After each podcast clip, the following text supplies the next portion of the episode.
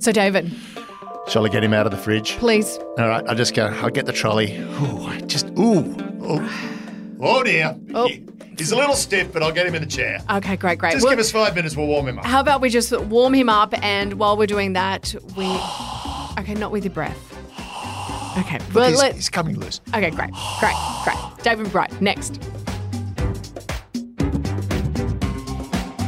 You're listening to I Spy, the embarrassing legal case of Australian intelligence. My lord, I believe that Mr. Callan and Ms. Stevenson should be set free for services to the nation. The information they have been putting across has been nothing but warranted, and I think the case against them is spurious. I agree. Can we go? Hello and welcome to I Spy. My name's Michelle Stevenson. I'm here with David Callan, and we have another David who's been put on ice. David McBride, military lawyer, served in Afghanistan, turned whistleblower.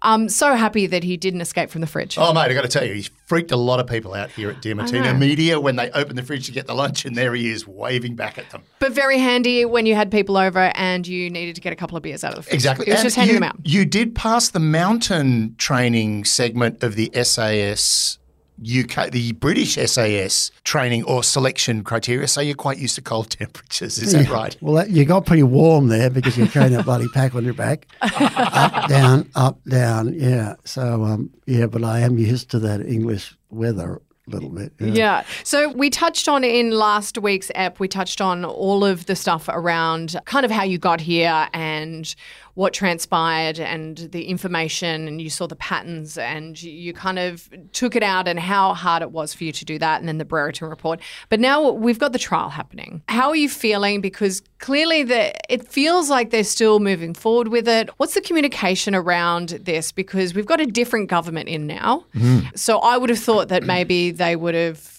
said, "Hey, you know, we've we've got out of this what we needed to. We don't really need to pursue it." Considering Bernard Collaery has been now, that case has been dropped, is there any chance that it's going to happen for you as well? No, I don't think so. But that is, um, again, for the sort of like the PhD stuff for the listeners, apparently our spies told us that Dreyfus tried to get um, Bernard Collaery's case dropped early, and, uh, and and it wasn't that easy. And the the spies pushed back on it and said, "We look, we need to make an example of this guy." And the only reason that it actually did get dropped wasn't really Dreyfus, but because East Timor said, we're going to do a deal with China because we hate you guys so much. Yeah. And then real politics kicked in and they said, oh, okay, maybe we can look at the Bernard Collaery case again. And that is one of the things that the people behind the scenes really have a lot more power. The Mike Pezzullos of the world actually have more power. Oh, I want to talk about him later. I do want to talk about Mike Pezzullo and a few other people in the bureaucratic circles that are going on.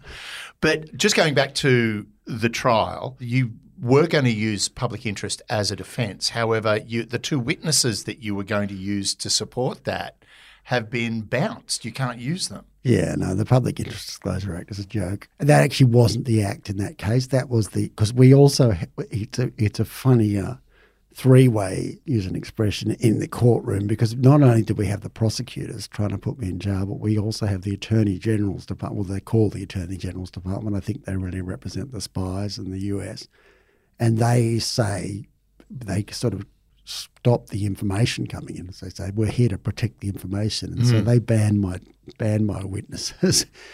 And uh, they even banned one of my own witness statements. They said that's too secret for anybody to hear. And so it's a bit of a joke because if, if you can control the information in a trial, if you control, you know, they're going to let all the prosecution information go in, but stop all my information going in. Of course, you're going to win the trial. So, yeah, it's it, it doesn't really work having the attorney generals there, and of course they're not the name attorney generals. It sounds like oh look, you know, there's some sort of referee, but they're not. They're playing team government. Mm. That will be one of the big factors about how that plays out in my trial is how how much information is stopped under these draconian laws that they passed after 9/11. Sort of under the impression that people, you know, undercover people we may have in Al Qaeda and sort of to protect their identities, whatever.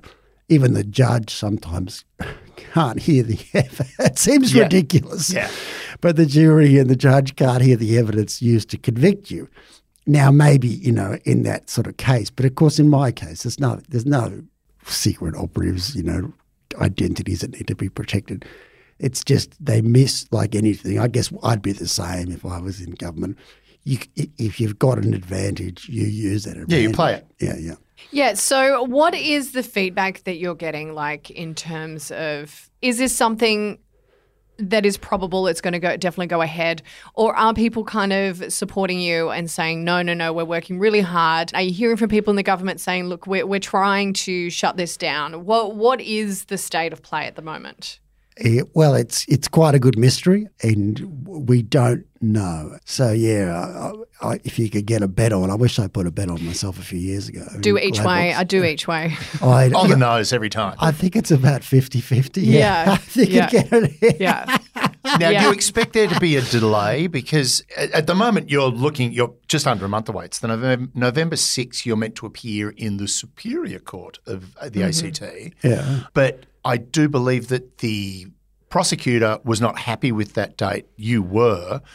Is it like, is there a chance it's going to be delayed, set back? You do have good knowledge. Yeah, no. Uh, I read a lot. he's on reddit he's like he's literally not- like a 17 year old I'm not going to speak to my lawyers. I'm going to call you Yeah. now. Well, I've got some stuff about the ICC and the dictates of uh, if subordinates are investigated, the state also needs to be investigated, i.e., the commanders and full Well, command that's responsibility. exactly right, and that's what that's what some of my uh, more cynical friends say that the only reason they even had the Brereton report was to stop that happening because it actually it protected the commanders. Because yeah, if the ICC come to call and we are members, they look at the commanders. They don't really care about the corporals, and so that would have scared. Even though it may not have been that likely, the the people in Canberra have got uh, are not particularly brave, and they would not have wanted that to happen.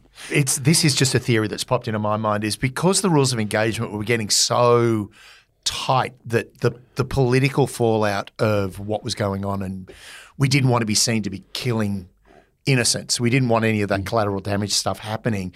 Is there a chance that what was going on was the soldiers on the ground were actually being briefed to carry things like throwdowns, or was that something they improvised up themselves? I don't know. Not so much No, no, an good. order as a suggestion from a commanding officer saying, make sure you got a radio on them. If you kill someone you shouldn't, chuck it down next to him, and then we've, we're all clear, clear and free. It's a very good observation. And listeners, I'm going to give this podcast a plus because that is a Boom, baby. that, He, it's like this was this is the the moment where you can actually see David's head explode. He he loves he lives for this stuff, and now that someone's fully recognised it, he's very happy. Little eyes are spinning here. yeah, no, I have to, I have to say that is well deserved because that while I don't think that that was ever actually said, that was exactly one of my problems to say we did not look into. It was almost like we only want good news, wink, wink. Yeah. Yeah. So Yeah. you're going to give us good news, aren't you? Wink, wink. And um, yeah, that was one of the things that annoyed me. That the bloke that I was defending who who'd shot someone in self defence, he didn't put a throwdown on him. He said, "Look, the guy grabbed you know grabbed my rifle, and there was a witness there." It just made sense. And and he could have put a throwdown on him, and he or he could have put a knife in his hand, or he could have, he didn't. He just told it like it was. He got, you know, they wanted to put him in jail for life, but then there were people with all these fairly obvious, like some of the throwdowns were reused and reused and reused. It's the Oh same radio every time. Yeah, and that was never What looked into. the actual fight? Like seriously? yeah, and there was one, there was an AK with all this sort of coloured masking tape on it, so it was quite recognisable. Distinctive. Yep. Yeah, reused, reused, reused, and no, no one ever had to justify that. So that is, yeah, it sounds exactly like David was saying. They were saying, just give us some sort of, you know, fig leaf of believability, Yeah. and no one's going to ask any questions. But if if you if you're the poor schmuck who shoots someone in a mist on the top of a mountain, we're going to put you in jail.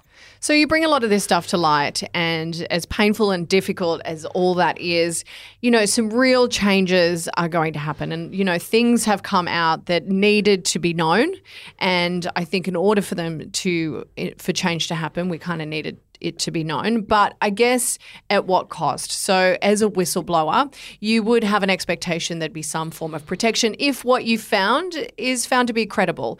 Why do you think that isn't happening here? Is it because it's a military case?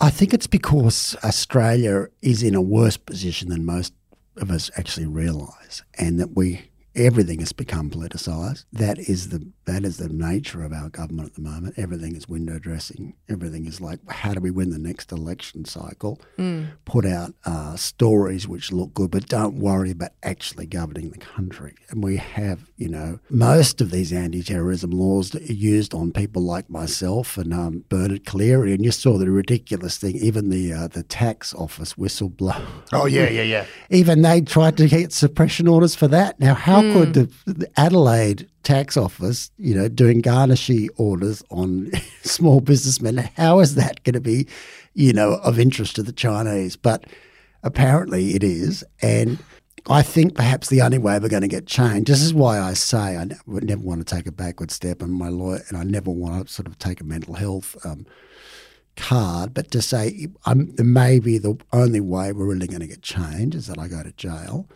and people are going to say, really? You're putting this guy in jail after everything that's happened? And then people will actually have to look at the bigger picture. I mean, in some ways, the worst thing that could happen is if they just drop the charges now because nothing will be fixed. Yeah, mm. it'd be kind of be swept under the under the rug. Mm. So, in terms of you know looking at the possibility of jail time and stuff, what does that do for your mental toll? And what toll has this taken for you and your family? Like, I would imagine this would be quite a tough situation. You're doing what's right, and of course, you've got to feel good about that. But at what toll for yourself and your family? Look, it's been hard, and I, I can't overly complain because th- this is like the battle I've always wanted. I grew up watching war movies as a kid, and I always wanted to be involved in something bigger than myself. There was also the story of your father and the exposure of thalidomide, which is like I love those chapters in the book. By the way, they're fan- fascinating. Yeah, yeah, I'm glad you. I'm, it's good to hear that. Again, it's re- really I say that genuinely because you're the fir- you're the first civilian to have read it, and um, Oh, he's the perfect civilian. he's like the perfect one. and so uh, so that's great. But it, it's uh, yeah, and it is quite an interesting interplay between the two of us. But it is hard. I've got two teenage kids, and it's going to be very hard for them. Jail is not particularly, uh, you know, no matter how much bravado you have outside the court. Obviously, it's, it's a bit different in the court and when the jail jail cell. And you know, I'm almost sixty years old, so if I get a decent whack, I'm going to come out an old man. Yeah. So yeah, I I, I can't say. I, look, I, I'm to be honest, I don't. I'm not going to go skipping into jail, and um, but I, it is what I believe is right. I mean, one of the hard things is just making sure that your story is told properly in the court case. As long as it, it is, I will go and at least with my head held up high because I want to get change in this country. And a lot of the good news is a lot. Of, I think most people in Australia probably support me, and those who know about the case anyway. And um, yeah, I really hope that we can get change. And I, as I said, jail might be the way to do it. To say, look, this is me. This is the truth. Um, you can put me in jail if you want, but I'm not going to back down on it. We need to fix this kind of window dressing, phony you know, PR style of government and replace it with a real government as soon as we can. Yeah, and I think that that's kind of one of the things that I'm finding difficult to comprehend is how someone who comes out and does what is right and has has been proven to be supported once they've done investigations and and so forth, and yet you know you that isn't enough to protect you. That isn't enough to kind of keep you out of jail. And we wonder why in this country it's so difficult for whistleblowers and people to come forward. Yeah, no, it's a good test case, and the idea that the government can um, put you in jail for calling out government crime, I Yeah. mean, that's got to be wrong. But if people don't stand up now, 10, 20 years' time, that will be the law, and you would just have to play along with the government, whatever it says, and uh, we need the High Court to rule on it to say, look, there are limits. You just can't get, put people in jail because they dissent with what the government wants to do. Well, there's an interesting. I mean, for me, when you look at the the Department of Defence, there's a really interesting article that I read, basically with Peter Costello saying one of the most difficult things for him as a treasurer for 11 years was dealing with defence because everybody's got their own patch. Nobody really tells you where the money's going. There's, I mean, there is an idea that defence is quite a corrupt department because of the amount of money that goes into it. A lot of it's untraceable. But how much of the problem with defence is like symptomatic of the lack of responsibility and accountability that the political class is now showing. There's so much like we had a prime minister that turned around and said in the middle of the worst bushfires we'd had in like half a century, I don't hold hold a hose. It's not my job to worry about this. It is your job. How much of that is now?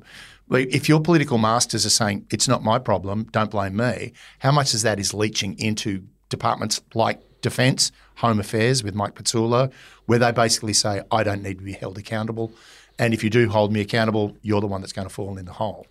Yeah, it's about 90%. I mean, that is exactly right. And that's why I have sympathy for the soldiers, even the ones that put throwdowns, because you'd say, well, when you take away the emotion, and we are we kill people in wars, Yeah. and, and we are allowed to. In fact, in fact, we're even allowed to kill civilians in certain circumstances, which we don't talk about. But if it's a Taliban guy riding a motorbike with his wife on the back, you can get permission to kill the wife as well. You know, knowing Yeah, that- collateral damage. Yeah. collateral damage. But- so the idea that we don't kill people is, is overrated. We do. And so the guy that places a throwdown, bad as it is, he is no worse than um, probably a lot better than someone who buys a jet, knowing that it doesn't really do the job very well, but because they're getting a kickback, or a minister who who who carries out some sort of flim flam policy, knowing it'll make him more popular, but knowing that it's not actually good for the long term interests of Australia. I mean, they were just the soldiers, the fish rots from the head down, as I say, and they were they were really doing what the people in the suits were doing as well. Hmm. It's not necessarily as easy to sell to the electorate because it doesn't. It's not about killing people, but lies are the touchstone of the Defence Department. It is a department based on lies. You know, everything, all the. And you're right, because there's so much money. I mean, people get kickbacks. If you buy submarines for whatever, 100 billion, someone is getting a kickback. Yeah. If you buy, you know, jets, someone is getting a kickback everywhere. There's a huge revolving door where people leave defence and they come back and they and they end up working for Raytheon or whatever, McDonnell Douglas. And the idea that we actually buy the best equipment is ridiculous. We buy whatever whoever's had the biggest lunch, whoever's getting the biggest kickback. They say the only reason we got the French subs was because someone spent six months in France living in shadows and sort of like, Yeah. yeah, you know.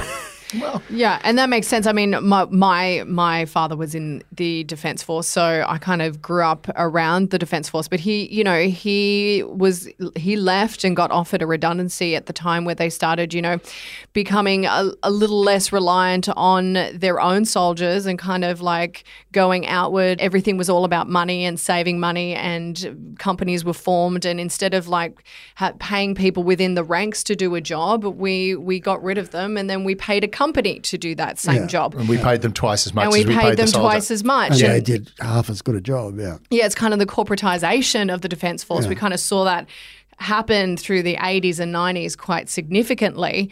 What do you think it is that we need to do? Like how how can we get the Defence Force back on track? How can we save face and, you know, get back to what it was we were good at? Yeah, it's a great question, and that's uh, ultimately I, I love, still love the Defence Force. I love the ideas about it, and I would like to go back as a consultant and to try to fix those problems because it can be fixed. It, w- it won't be easy, and I think that's one of the reasons why, as I said, I don't want to drop the charges because we do need, you know, we we do need some pretty drastic action. And what, one of the first things we need to fix is that you don't get promoted either in defence or when you're actually the chief of the defence force just by saying yes, yes, minister, yes, whatever you want Yeah. and that we have some sort of better system where people can say, look, no, that's not actually in the interests of Australia or, or whatever. That's illegal and not get punished for doing that. And you're right, we have to start looking at the purchasing and um, uh, the privatisation of various different things. And it's Australia will benefit. It's worth doing. And you're right, it, it makes it breaks my heart that the people like your father and other good people who um, you know got sick of that. I've, I know a lot of people who were, again really good officers who had the right the right stuff basically, but who just got same got just got sick of the fact that it was it was becoming a sort of a pantomime of department where uh, we just whatever political flavour of the month or whatever was going became and and you're not meant to care. And oh, why would you care? You know? People do care it waters down to the self-respect of a nation if you have mm. a rubbish defence force mm. and everybody knows it's rubbish, but everybody's like, oh, it's good enough for government work, whatever. That destroys a nation. You know, we're only as good. I think it's right that Australians are very proud of the defence force. I don't think it's because I think something about it is it epitomises your national soul and psyche, but it needs to be looked after. And if it becomes a joke, the nation becomes a joke. Yeah, I agree. Like my my my father was like um, he's he entered into military when he was seventeen. You know, he took a redundancy. He was a he was a flight lieutenant. Like he, you know, it, it was his passion, and something really drove him to leave. I have a brother who's ex army, same sort of effect. By the end of his career, he was just so disillusioned with the politics within the department. It's something you brought up in the book as well. The the chinless wonders in the, the British Army, how the officers are only around for five years, whereas in Australia they stick around for a lifetime career. And because of that, you're always covering your ass to maintain your career. Where in England, the officers are generally going to go out and work in the corporate sphere or go back to the family manor and wind up in the House of Lords.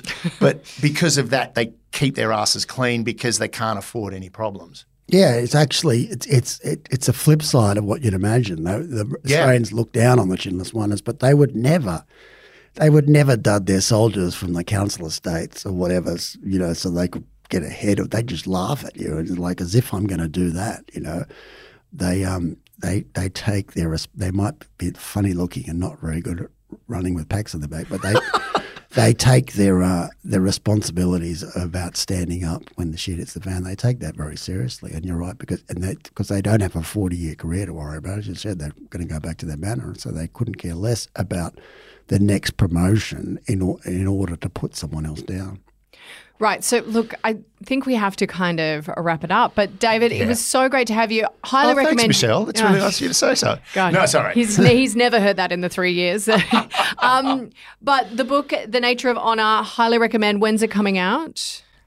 The moment, 14 November, but you can pre-order it Okay. online, and I'd be very grateful for anybody to pre-order it. Yes, everyone can pre order it. The Nature of Honor. Check it out. David McBride, very good. And also, we'll keep a close eye on the trial and what's happening. And hopefully, it'll be something good. Um, but it would be great to touch base with you again Otherwise, at some point. I can do a Zoom link from inside. Not a your problem. I know.